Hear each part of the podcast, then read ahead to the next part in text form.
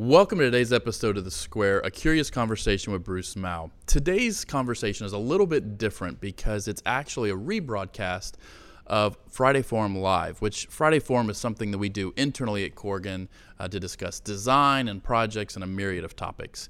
Um, thankfully, Bruce was okay with us rebroadcasting this, so I'm excited to share this talk with you. One little note for you to know the talk you're going to see on the video version of this podcast is just kind of our initial question and answer time. But we open it up to a live q&a that was an additional 30 minutes of content. If you want to hear that make sure you check out the audio version of this podcast. Thanks so much and enjoy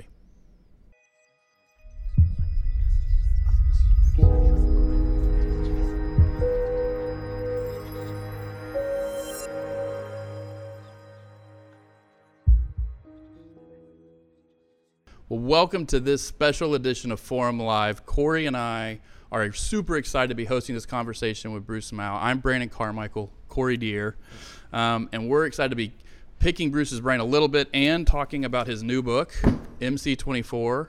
And uh, so, Bruce, why don't you go ahead and kind of explain a little bit about who Bruce is? Yeah, so Bruce, we're really excited to have you here because of two things. It's your diversity and experience, and also professional collaborations that you've had along the way. So you've set out to solve so many problems, unique and diverse. So let's just talk about a few here for the rest of us at Corgan. So you've designed 260 books, authored eight, started a school for design and entrepreneurship, collaborated on a thousand year plan for the urban design of Mecca, and imagined the future of the library. There were so many other notable collaborations, but let's just talk about a few of them. Frank Gehry, Disney Imagineering, MoMA, the Danish Architecture Center, and you've also worked with Rem Koolhaas. But let's not forget the most important was working with Corgan on the Freeman headquarters project. the pinnacle of your career, Bruce. Yes. so thank you for being with us. so let's just start with a really basic one, which is probably a really complex question to answer. Um, why are you a designer? Was there a was there something when you were a kid that drew you to design principles even before you knew what they were? Um, you know, I grew up on a farm, and um, you know there wasn't a lot of talk about design on the farm, um, so it wasn't really a kind of big part of my experience until I got to my last year of high school, um, and uh, I decided to go to art school, and I met. Um, I couldn't get in because um, I really hadn't taken any art classes up to up till then, uh, so I I couldn't. You know, I had nothing to apply to art college with. Um, and so they said, you know, it's they, they told me it's too late, um, and I should uh, try something else. Uh, and I said, you know, I'm 16 years old. It can't be too late. Um, and so they said, well, you could go to another town, and there's a man there who runs a program called Special Art. Um, and if you if he takes you uh, into the program, you stay an extra year in high school, and you just do art classes. And I met this extraordinary man who was 65 years old. His name was Jack Smith and I spent really one of the best years of my life. I just totally fell in love. And he taught me printing and typography and photography and sculpture and I mean it was it was an incredible experience. Um, and I really fell in love with putting images and words together, uh, which turns out to be graphic design. Um, and I did get into college, uh, but I didn't I didn't last very long. Uh, I was only there for about a year and a half, uh, and I just had a really rough time. You know, I couldn't quite, um, you know, do what the, I was supposed to do, um, and so I ended up kind of failing out. At least I thought so at the time. Uh, but it, but I had a you know I had a pretty amazing experience. Uh, it you know I think I realize now looking back that I actually did college in eighteen months because it did the four things that I wanted out of college, which was it blew my mind, it introduced me to a whole new language, I met a new tribe of people, and I got a job doing what I love. Um, and um, and I was a designer suddenly. and uh, you know, they I went to a I went to an interview. They said, you know, uh, we love your drawings uh, and your paintings. Can you design things? Uh, and I said, I think so. You know, like it doesn't look too hard to me. Um, and uh, and they said, well, come back in a month and show us what you've done. Um, and so I did that, and I started work as a designer.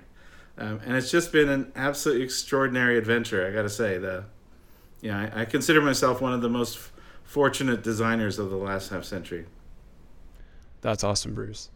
Um, I was thinking about you know design as a big subject, and I know that's something that you speak about a lot in your book. Um, and we're going to talk in this conversation. We're going to range it from architecture to graphic design. It's going to be all over the place. But one of the questions we really wanted to ask you is a big one um, with a lot of perspective, really. So when you look around the world and you think about all the industries and what they're doing to approach the different problems that are happening in the contemporary world, including technology and, and everything that's really changing in the world today, is there one particular industry that you find is meeting these challenges in an incredibly agile way and really rising to the challenge of all these new changes? Well, I think that um, I mean, if you think about the design industries as a mm-hmm. as a whole, um, that is where the solutions are going to come from. In other mm-hmm. words, the only way out of here is by design. And and when I think about design, I, I you know, one of the things that I've worked hard, you know, in the last ten years to try to think this way, is to liberate design from the visual. Mm-hmm. I mean, we still mostly think of design as a visual practice, but if you really think about how we actually shape our world, it goes much beyond what we see. Uh, so one of the principles is design the invisible.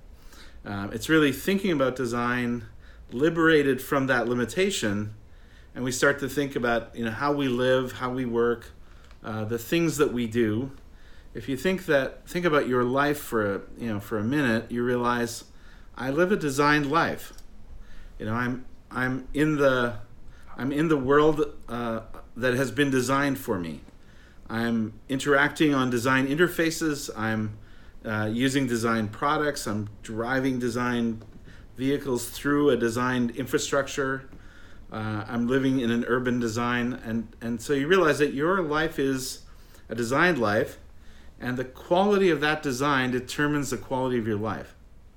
Right. And and therefore, that quality of design should be one of the most important questions that we ask. It should be an it should not be exclusive to designers. It should be a question in the boardroom, in the in our government, it really we should be really thinking about how are we designing our way of life. So your argument is essentially that I think I remember you mentioning that you look around the world and it becomes very difficult to see something that isn't designed, yeah. that isn't impacted by man in some way, right? So it's really this argument there there is no nature in a way, the nature that we sort of long for, think about, you know, the mysterious nature. So your argument is simply saying that if it's going to be built, it should be designed and it should be designed well to influence our lives. I mean, what we saw in our research was that, um, you know, where we fail to design, we design for failure. Right. And if you look around the world and you look at the places where we are not designing, we are destroying those ecologies. And the only real hope that we have of a long term presence on the planet is to design a way of being here that is part of the natural world. And if you think about the way we thought about it, we thought we were separate and above nature. And, and you look at our urban design, our architectural design, it's mostly a kind of barrier to nature. It's, it's a kind of line, you know, it's a, it's a mark in the sand where um, urban begins or or our design begins and life is exterior. Uh, and I think the future of design ultimately um, will put life at the center, not humans, and it will be uh, synthetic. And uh, synthetic, you know, a synthesis, uh, in other words. Uh, and I think that concept, that word, um, puts architectural practice in a very important place. And, and for me, one of the things I would one of the reasons I worked so much with architects and, and urban designers is that um, is that I realized that architecture has as a practice has synthesis at its core. I mean, you think about you know the kind of work that uh, that we did together, the kind of work that Corgan does every day. You're taking you know hundreds, thousands of inputs of all kinds, and synthesizing it into one coherent whole. You know, one right. coherent experience that is beautiful, and that that problem is the problem of our time. If you think about what we're trying to do, we're trying to integrate, synthesize the natural world and the physical world and the human world into one coherent, beautiful thing. And I think that, that I think there's this... so much talent and uh, and methodology in architecture uh, to really think about that. Yeah. So Bruce, this brings us in to an interesting, I think, part of the conversation here, imagining the synthesis and related to architecture and the natural world and the and the built environment. So architects have a lot of conversation these days about artificial intelligence, and this is kind of this next emerging leg of technology that will influence, I think, our industry in a very big way.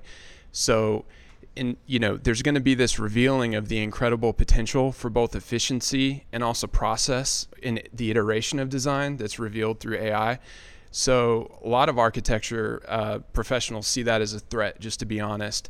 So how do you see architects su- successfully leveraging AI and not becoming irrelevant in the process?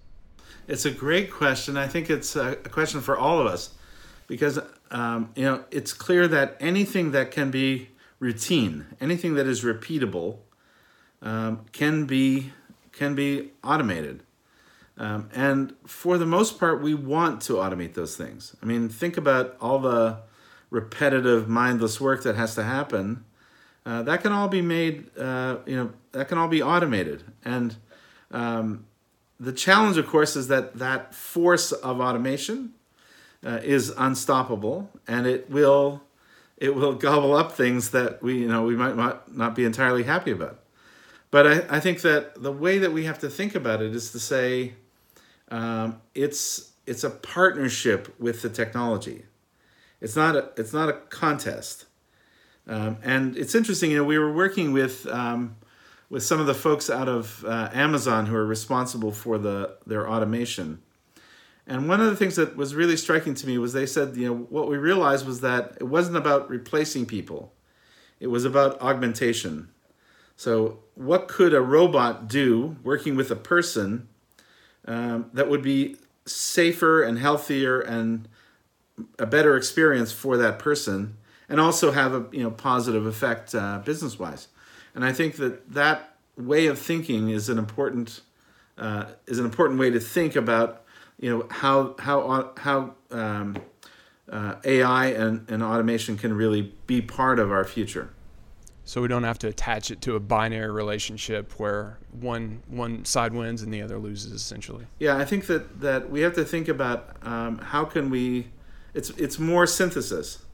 And mm-hmm. what it does is it pushes our work to the thing that cannot be automated which is imagination right. i mean you think about you know imagination taste subtlety nuance culture um, you know we're we're we're a long long way from being able to automate those kinds of things. And in the end, that's where the value is created. The value is not in doing, you know, 20,000 Doherty d- details for a big project. Um, it's really you know, uh, in the vision and the and the cultural value of the project. Right. Okay, so then in the pursuit of that, in the mm-hmm. in the in trying to get the best both out of clients and out of projects, are there important questions that architects and designers aren't asking themselves that they should be? I think the the foundational concept is really challenging in the, in the sense that um, we still try to create a discrete object. So I think if you think about the, the project brief, the ideal brief is a single sentence. like like if we can compress the complexity down to a single word, that's the kind of holy grail. And I think we need to be going the you know 180 degrees the opposite direction. We should be making the brief as complex, challenging, difficult, you know, as as as difficult as it can be in terms of understanding the the object and its and its interaction with the ecology that sustains it. In other words, we we cannot we can no longer really support the idea of a discrete entity. So when we do a building, that building is not discrete. It's not a thing separated from the world. It's it's it fits into a whole range of ecosystems, technical and and and natural, uh, that are all part of making that thing work and live. And and when it happens, it affects all those ecosystems. And I think a lot of the damage that we've done by design, and it has, you know, and you think about what the real damage is that we're dealing with now uh, in, cl- in the climate, um, it's driven by design. We produce the things that then produce the impact. And we were designing the thing as a discrete entity, not thinking about the, the you know the long-term ramifications uh, when you multiply that thing by billions. Um, and that's the that's the reality of our world today. So I think it's absolutely critical that we understand the long-term complex ecosystem impacts when we make our decisions.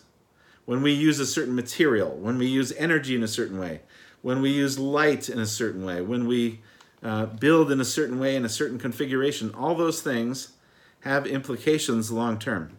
And we just haven't had to think about it. We invented a concept called externalities. Uh, and it's an accounting concept that basically allowed us to push everything we couldn't solve off of our off of our table, and then we just solved the thing that we could do. Um, and that era ha- has come to an end. I mean, it's just not plausible anymore. So let's talk a little bit about the book and some of the processes that were in it. And the first thing that struck me with the book when we sat down a few weeks mm-hmm. ago and and first started kind of doing the research is you cannot find this digitally, and that is something that is intentional. And it's a it. Tell me about why it's important that the book is a physical object and not something that is just just digitally living living on a screen. Well, for me, the there's something that happens in a physical book that so far cannot be replicated. Um, there's there's an aura and a, uh, a kind of impact of an of a real object in the world that has friction and weight uh, that that somehow can't be uh, can't be described or produced in other ways. Now we can do lots of other wonderful things digitally, and we're exploring that. I mean, we're we're working on that. Uh, that'll be the kind of next phase of the project. But, but, um, but the reality of this book is, uh, it has an almost magical feeling when you, uh, when you see it. Um, that you know because of the the material that we used, and and that yeah. just isn't going to be. I mean, all the images are are disappointing to me. I mean, they're better than nothing, but they're not the real thing. Yeah. So ideally, the book is just an experience of real things. Yeah, yeah, it's a it's a reality, and um, you know, I like to say that if we if we had gone the other direction in culture and invented the computer first, which probably would have never happened because you need the book to get to the computer. Um, but but let's say that we could invent the computer first. I think the next thing we would do is say, "Gosh, check this out." It's like a physical carbon based book. and it's like Well, so along that line, one of the principles that caught our mm-hmm. our eye was the sketch, "Hey everybody, let's fail." Yeah, so Bruce, I wanted to talk you, to you about that one. That was actually my favorite to be honest. So, this was my favorite because it's it's something that I think a lot of older architects are telling the younger generation these days that hey, you're very facile, you're very quick on the computer, but as you're attacking anything on the computer, are you keeping an eye out for what the big picture is, right? Could you talk a little bit about the process of sketching and hey, everybody, let's fail, and what's the mindset behind that? Well, the the first kind of um, concept built into that is the notion of failure. That um, as designers, we need to get comfortable with the idea of failing and failing quickly and cheaply. So for me, sketching is not only a visual practice, or or let's say it's not only a kind of pen and paper practice. Mm-hmm. Uh, sketching is low resolution ideas, fast and cheap. So it's low resolution, so you're not you don't have to be sure about what you're doing. You're just capturing a gesture, not the detail. Uh, it's it's fast, so you can do lots of them. Uh, when you're doing lots, it liberates you to have bad ones. It allows you yeah. to do things that are going to suck. And yeah. it's really important to the creative practice that you explore those things and you take them off the table. That you can say, you know what, that, that sucks. I'm not doing that. Um, and that ability to actually produce low resolution ideas fast and cheap is really important. And one of the dangers of the computer is that everything looks finished. Right? You can make things look finished all, almost immediately. I mean, I've. I've been in so many presentations where we have to say, "Look, this is an idea. This is it's, it's not the thing, yeah.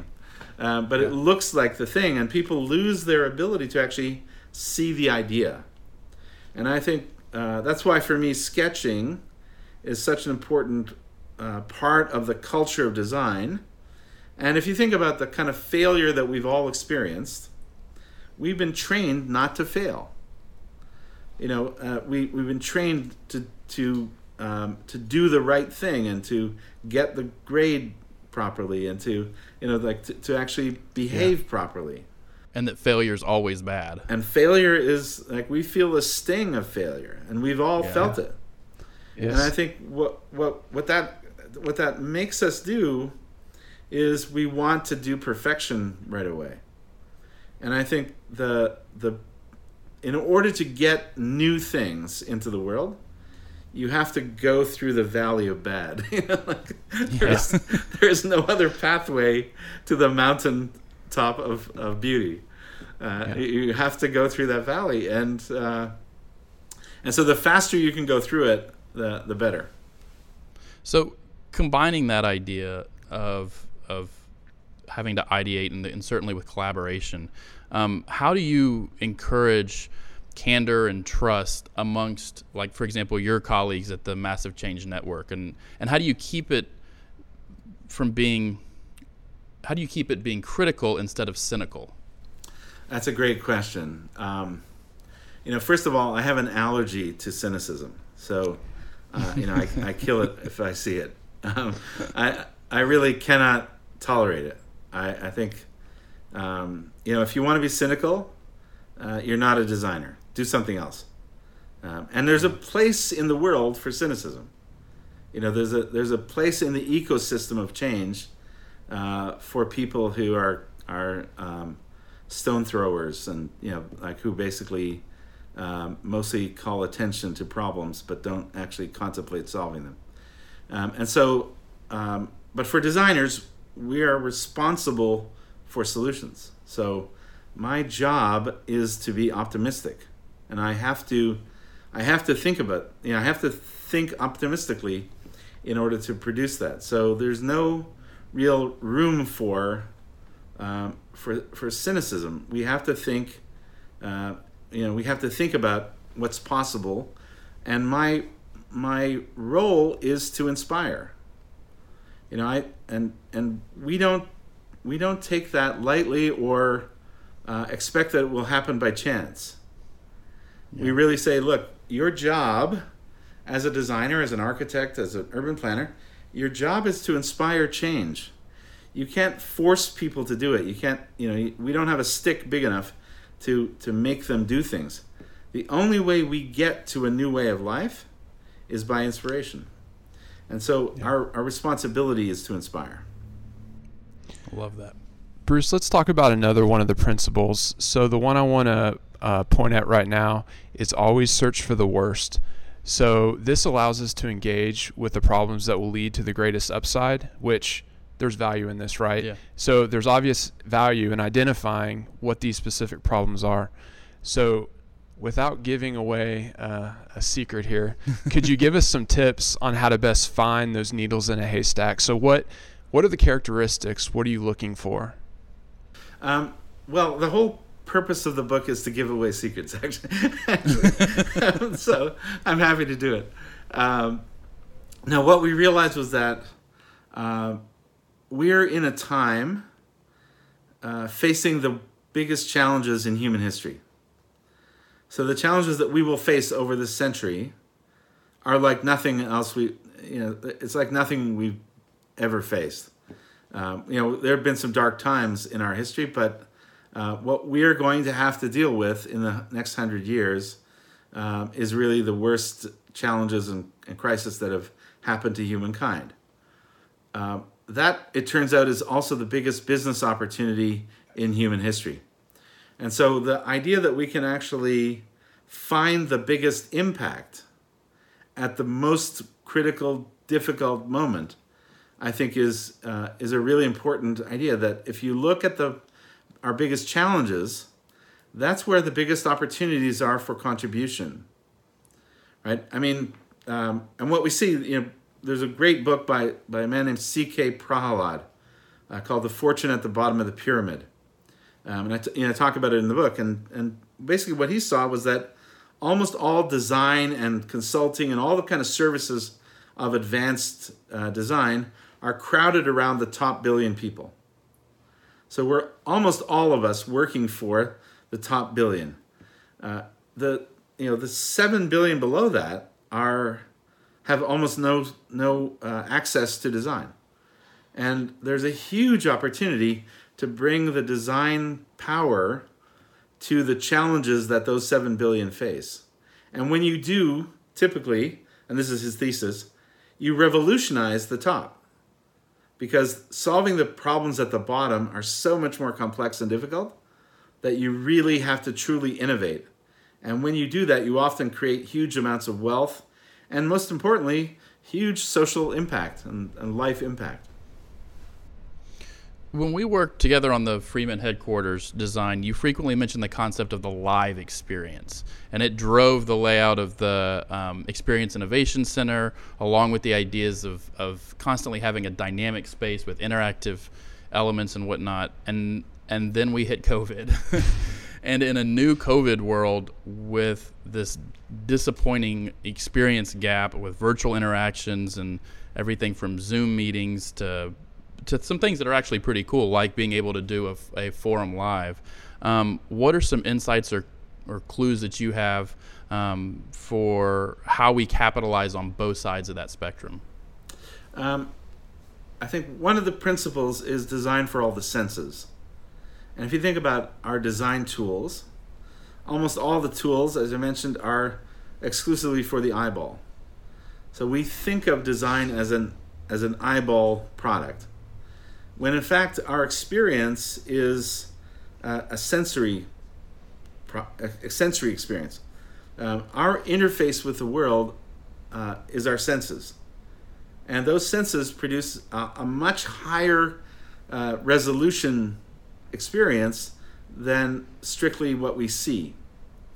Um, and they produce they produce memories and, and kind of brain impact um, that can be much deeper, much more long term, um, and and mostly we don't really design for that. We don't take advantage of it. I mean, you know, I saw when I first started with working with Freeman, you know, I went to shows where, you know, you've got these incredible people, like you know, a hundred thousand of the smartest people you've ever imagined in a room together, and yeah. we're feeding them bad pizza and, they're, and they're sitting on the floor to plug in their phone. I mean, it's just like it's just crazy to me. And uh, and what we realized was that uh, there's a new medium emerging, which is the synthesis of physical and digital, and that's really what we're working on at Freeman, which is to say, um, if, you know, live experience is actually not going to be you know either live or digital uh, the future of live really is synthesis. It's really, you know, it's it's that partnership with AI that I talked about earlier. It's really a synthesis of the best that technology and the reach that we can have with with technology, uh, and the depth of experience we can have when we're together. Um, and I think that new world is a is just the most exciting new world you can imagine. And you know, obviously, it's a tragic pause in the development of that. Uh, but you know, I have no doubt that we will, you know, we'll come back to uh, to doing that, uh, you know, to to kind of getting getting to the real possibilities of that new world. All right, well then let's go ahead and take some questions. There are a ton here, so we'll get through as many as we can. You've you've definitely inspired some pretty cool questions. Um, so the first one is from uh, Chuck Armstrong: Is 20th century capitalism obsolete, as measured in social terms? Has it failed? I don't think it has failed per se. I don't think it's obsolete per se. Um, I mean, uh, certainly on in one from one perspective, it it is obsolete and it has failed. Um, but I think that what we saw when we did Massive Change 15 years ago, and we looked at um, 10 different design economies, you know, the, the, the experience of your life that's being uh, designed or redesigned, what we saw was that there was innovation on the market side and there was innovation on the social side. And it was almost like there was a new political axis of developing that was not left or right. It's not the kind of you know market versus versus social institution. It was actually uh, turning 90 degrees to that to create an axis that was advanced and retrograde. And what we saw was really advanced, brilliant work on the, in the, on the market. You know, people using market mechanisms to solve problems, like the Aravind Eye Institute in India, that that basically reconceived the economy of eye surgery, of eye care, um, and and did a made a brilliant new model where I think 60 to 70 percent of their patients get the treatment for free, and wow. and 30 percent pay and subsidize the the 70 percent, and so they've used a market mechanism to deliver the service at you know in a social way and we see similarly there are social innovators, people who are on the social side, um, you know, Doctors Without Borders, who are really thinking about how can we innovate the delivery of services uh, around the world to, you know, for people in crisis. Uh, where there is no market for that service, it's got to be done as a social institution. So I don't think it's one or the other. I think that we're moving to a higher order of complexity and demanding more of our of our uh, economic systems. That's great, Bruce. Could we switch from the economy to a different institution? So let's talk about education here. So a question came in from Joel. So how should architectural education change to make it more relevant or effective for the future? Um, great, another great question. Um, I am on the board of a school in northern Canada called the McEwen School of Architecture. It's the first new architecture school in Canada in 40 years and it's a tricultural project with French, English, and Indigenous leaders. And so I've been going up there twice a year to work, you know, with these folks, and I discovered a, a mind-blowing new cosmology that is new for me. I mean, obviously not uh, for our Indigenous folks, um, but what the difference is from what I've, you know, how I've grown up is they put life at the center, not humans. And when you make hmm. that one change, it yeah. fundamentally changes everything. So one of the projects that they do that I think is I mean when I when they told me I was just blown away. One of the projects they do is the students work with an elder, an indigenous elder. They go into the forest, they find a birch tree that is ready to give up its bark, um, which is how they describe it, and they basically make one cut and the birch tree pops the bark just pops off almost as one piece. And they proceed to make a, a birch bark canoe in the way that it was made, you know, thousands of years ago. And you think about making a canoe as part of your architectural learning, where every piece of that canoe, when it's finished, goes back to the earth. Right? And the material that they use to seal the, the kind of joints in the birch bark is made of bear fat, spruce gum, and ash from the fire. Yeah. And that wow. material will survive, you know, 100 degree summers, minus 40 winters, and not crack or peel. I mean, it's a kind of, you know, incredible innovation. And uh, that is is putting life at the center. It's not it's not a human centered design. It's life centered design. And I think that is such a radical change in educational thinking that you know it's going to. I mean, that's where we need to go, uh, and it it really challenges what we currently do. So the next question is from Nikki Markham. Do you think that architects have begun to limit themselves by only solving for what their current role requires, rather than taking ownership of those externalities that used to be addressed by the master builder? And should we be taking on more roles and be less specialized? Yes. Good answer. That's a good one. Uh, absolutely. I think if you go back to the to the kind of first uh, principles of architecture, the you know the, the origins of the culture of architecture, uh, it wasn't about buildings. It was about how to live. And I think we desperately need the culture of architecture to help us understand how to live. Not just what the building looks like, but really how do we live? You know, how do we live in a way that is, uh, you know, a synthesis with the natural world? How do we live in an ecology and sustain that ecology that sustains us? Um, and that means that the kind of contractual frame of the architecture has to be abandoned in order to, to take a role that is much more um, central to our future. And you know, I, I once said that, that architecture has been so busy policing the fence to make sure no one got in Yeah. that yeah. they forgot to leave a door so they could get out. Yeah. Um, and I think architecture should be in uh, policy. It should be in healthcare. It should be in, you know, and not only in in building hospitals, but really thinking about what is the future of a healthcare experience. You know, what should that what should that be like in a way that we can do it at scale, make a thing that is truly beautiful and that is uh, sustainable in the long term because we, we just are not we're just not uh, you know attaining that kind of complexity yet Next question. This is from Bree Wonderly.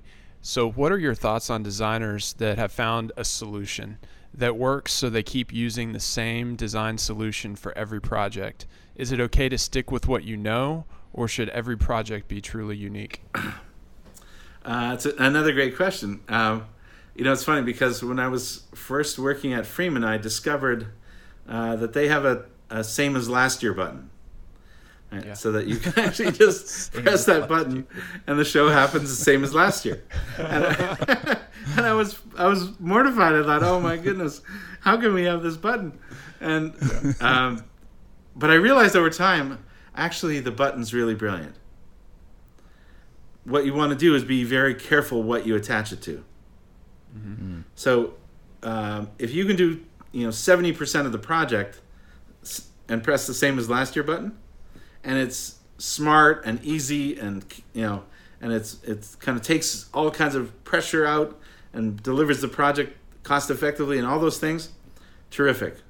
What you want to be sure is that you're focusing on the things that really make the difference and if and if you're if you're innovating every single thing you're spreading that innovation far too thin and you'll end up with mediocre so Yeah. so the same as last year button it turns out is really helpful so the next question is from Michael Janik. Are accepting fail, uh, accepting to fail is taking risk. So this is back to that same principle we were talking about earlier. Have you found our design culture is no longer willing to take a risk and grow creatively? Well, I think uh, yeah, that's another good one. Uh, I think um, um, not taking risks is the biggest risk of all. Yeah. Um, and so, um, what we want to do is actually integrate risk. Because when you hold it outside, um, you falsely believe that you solved it. Um, when in fact, the reality is that that thing that you held outside can come back and bite you in a way that you, you can't imagine. And so, the, the best approach to that, um, that level of risk is to integrate small risk cheaply and quickly so that you can explore those things and make sure that you've got a, a solution that actually is a solution and has a long term uh, viability. Uh, because I think that not doing that uh, really puts the whole enterprise at risk. And there's some great examples. I mean, if you look at the airbag, you know, the airbag they basically didn't test it uh, sufficiently. They didn't they didn't go through what they should have done in a prototyping testing methodology of sketching and, and producing that you know over you know, and really going through rigorously what the long-term impact was going to be and in fact you know it was absolutely disastrous. Uh, so uh, bruce do you remember that curiosity report that you read uh, when we first uh, got this idea for the interview hatched? So this is from samantha flores and she's the director of hugo. So she asks as many industries emerge out of this pandemic recession and possible, or excuse me, um, let me start over. As many industries emerge out of this pandemic recession and potentially transform, what are you most curious about? Do you see any new industries or habits developing that might be wholly transformative to the way we design and, most importantly, experience design? Okay, so another great question. And I want to just take a moment to say how blown away I was by that curiosity yeah. report. I mean, amazing, amazing work. Uh, you know, I mean, to think about sort of constantly contextualizing the world around us, so we understand where we, you know, where we can contribute, uh, is really the practice, you know, that I've been working on for you know thirty years. Um, so the question then is, um, are things emerging that could, you know, really transform things? Um, I think one of the great gifts of the pandemic, and there are a few, uh, is to stop things and allow us to see that we can stop things.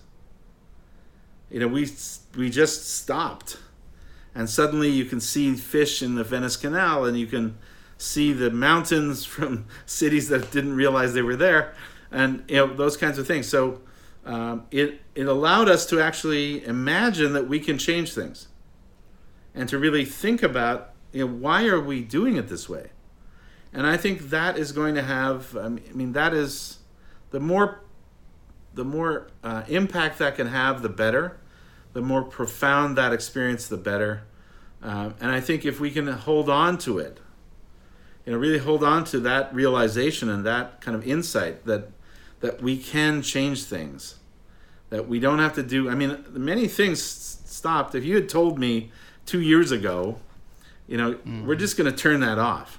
And I would have said, not possible. no way. Uh, and in fact, we did. Yep. And, you know, I haven't been to the airport in like five months, six months.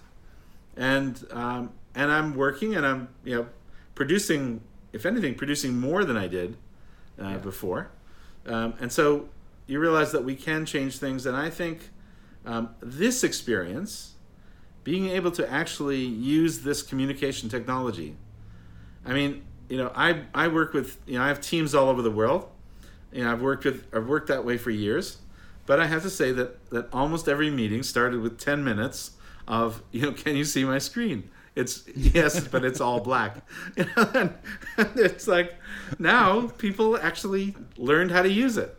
Yeah. they they they learn how to use it, and so I think that that we are going to change things uh, in surprising ways that have yet to be seen. All it took was a global pandemic to yeah. learn how to use Zoom.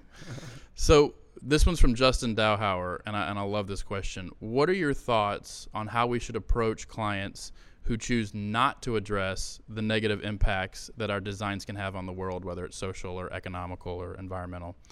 And how do we reconcile design perfection versus client pressures? I would say look for other clients because you're going to need them. Those clients are not going to be around that long.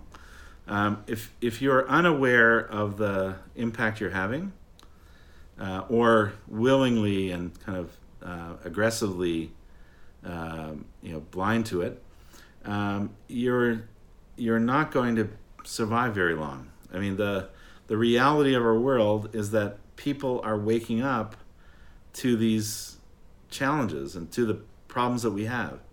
And if you're not part of the solution, you're part of the problem, and that's not a good brand. You know, it's a hard right. it's a hard brand to sustain. Right. Next question, Bruce, is from Violet Lee, and she asks, With the rapid evolution of technology and infrastructure, buildings are more permanent and therefore outlive the user group and program that they were designed for.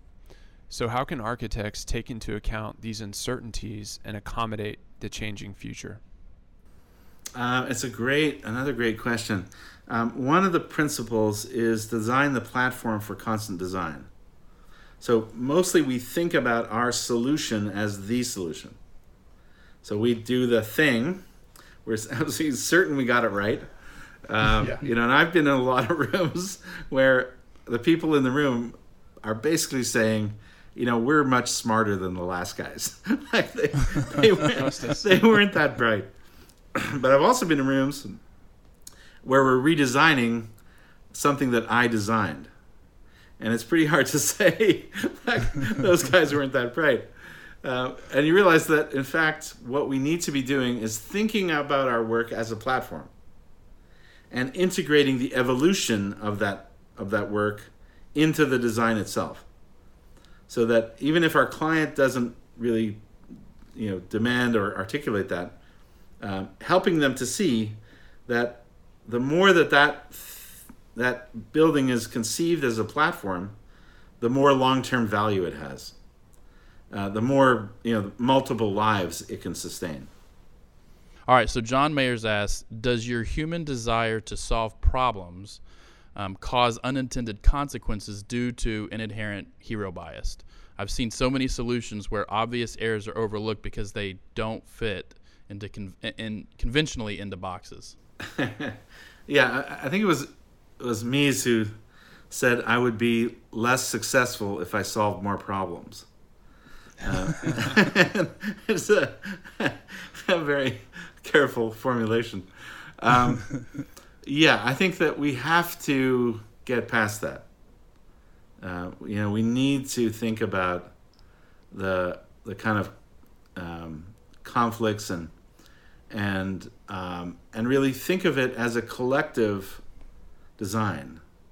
You know, like you think about, um, and I think architecture has a kind of suffers from this more than more than a lot of practices, where it's a kind of master builder concept is still very, you know, it's it's still very prominent. Um, where, whereas I think um, you know wicked teams are are more and more necessary. You think about the the the bodies of knowledge today are so great that it's it's it's almost impossible to master more than one, and many many so vast that even the mastering one is uh, is very difficult. And so, uh, if we're going to solve these kinds of complex challenges, we're going to need to do it collaboratively, and we're and that's where I think the architectural practice overall is very valuable, where we can bring together people, bring people into a kind of collaborative space and solve problems that that uh, are not possible to solve any other way. So Rick Ryan comes in with with the ability to automate elements of our design process. Where do you think is the best place to refocus our efforts to add the most value to our projects? Uh, that's a great question. Imagination, culture, uh, value, experience.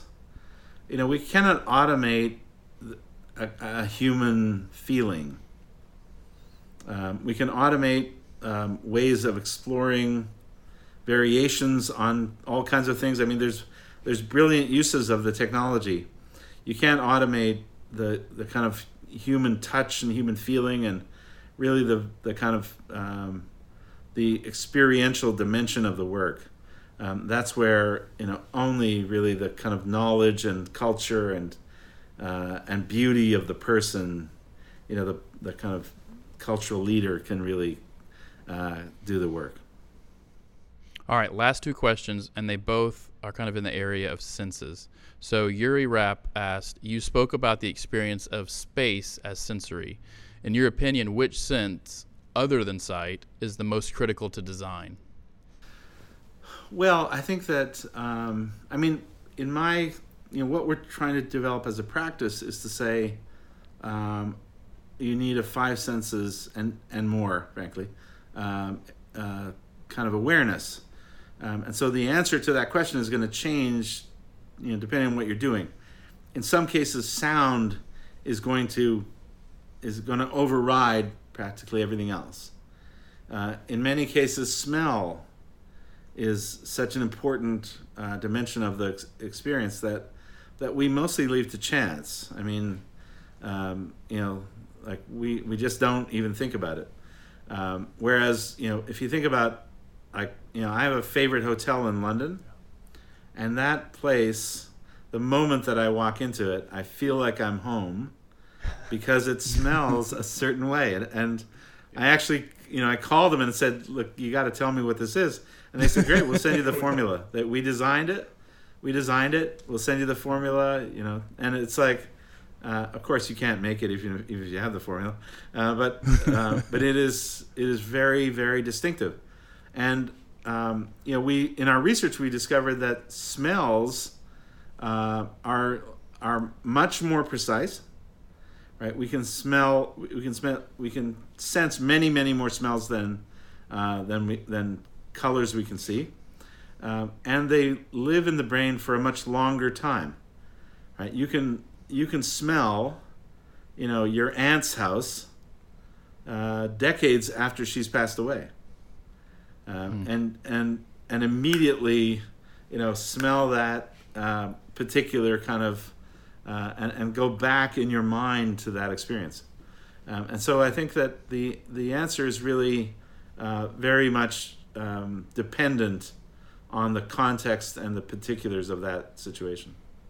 I and know with that answer in mind, I'm thinking about every Corganite imagining, wait, when did we ever talk about smell in architecture yeah. school? When was that ever a part of a crit, ever brought up by a professor, and then ever really thought about much in the professional realm? So, with that lack of uh, information, there's obvious opportunity for us and others to kind of carry that forward. And I know that somewhere Sam is going nuts oh, because oh, yeah, I know they're course. working on uh, olfactory design at, as we speak. Yeah.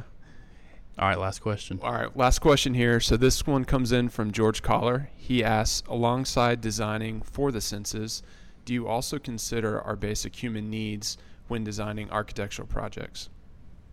Absolutely. We need to think. Um, you know, we need to think in context. Like we need to think about um, the reality of our world. And I think you know, if you think about what's happening right now with racial equity, right? with the kind of uh, movement to to fairness and equity in our world. Um, you know, people are are forcing the issue to say, please think about it more holistically. Mm-hmm. Think about what we're doing in context, because we've just pushed things out of the way. And you know, as I said, we we imagined a discrete entity, and that discrete thing is not reality. like that's just not true. Yeah. Yeah. Uh, the reality is that those people around the world are suffering, and uh, and we have to think about you know what role we play in either mitigating or extending that suffering. Well, that's a great place to leave it. Yeah. Bruce, thank you so much for doing this with us, and I appreciate you sticking along even longer than, than you were supposed to in answering these questions. My pleasure. Thank all of the Corganites for some incredible questions, and yeah. Corey, thank you, bud. Yeah, appreciate thank it. you. thank you all for joining us, and we'll see you next time.